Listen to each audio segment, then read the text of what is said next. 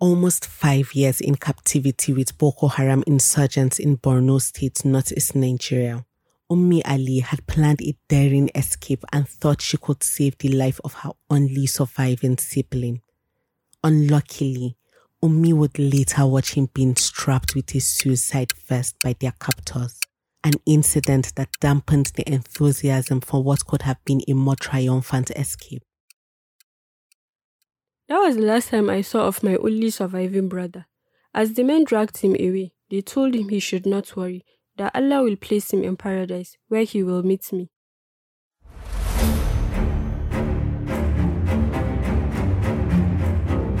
This is Vestiges of Violence, a weekly podcast about personal stories of violence victims. For HumAngle, I am Hamida. In 2018, Ummi and her siblings were abducted by Boko Haram members while they were in the bush helping their parents fetch firewood in the outskirts of Bama, a town in Borno State, northeast Nigeria. We are five in number, and two of my siblings were my seniors. They came with guns and ordered us to follow them. The men took us to a very distant location where there were many people, including women and children. From time to time, the terrorists selected abducted boys who were old enough to go for suicide attacks, but many of them never returned to the camp and were never seen again, including Ummi's brothers. Ummi and several other girls who were in the terrorist camp did several chores for Boko Haram members and their wives. Girls who were deemed matured, or those who the wives had inspected their bodies and considered grown enough were given out in marriage to the Boko Haram men. I became afraid when I heard one of the women telling her Boko Haram husband that I would soon be ready to be married off. It was then that I decided to escape. I called my younger brother and informed him that we had to run for our lives. That night, they snuck out of the camp and ran for their lives. Ummi and her brother had sighted Bama from afar. It was freedom at last. But then they ran out of luck. We ran into a number of Boko Haram gunmen as we approached the outskirts of Bama. At that point, my younger brother was too weak to run. I hid behind a thick shrub and watched the men strap him with a suicide vest and primed him for an attack. Ummi came out of hiding and took to her heels when one of the commanders ordered some of the men to search for her. I had to continue the escape journey alone. How I wish I could help my brother. I knew he was going to die because that was how many children were dressed in suicide vests and told to go and attack some communities. So I had to run as fast as I could until I arrived in Bama town.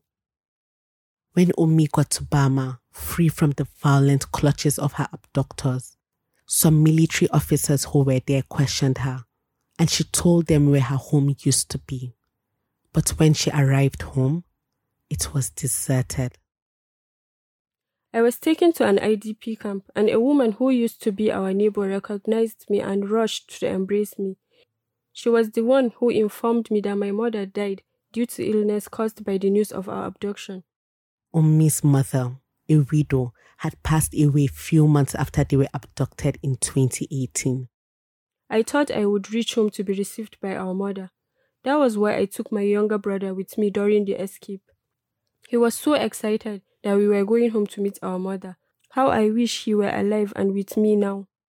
Zara Mohammed, a young girl who had escaped multiple abductions by Boko Haram and currently runs voluntary lessons for children of poor IDPs in Bama, said she came in contact with Ummi when Ummi joined the evening classes. We enrolled her into the class with other children. Even though she is a bit older than others, we noticed that she has frequent mood swings. Ummi would sometimes withdraw and begin to shed tears. Each time we tried to console her, she would say she was missing her siblings and her mother.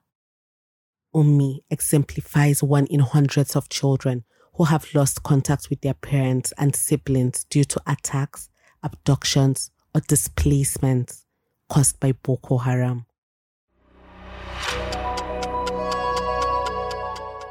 This is an episode of Vestiges of Violence This story was scripted by Zubeida Baba Ibrahim, reported and edited by Abdul Karim Haruna, produced by Atahiru Jibrin. A quick note about our voice acting.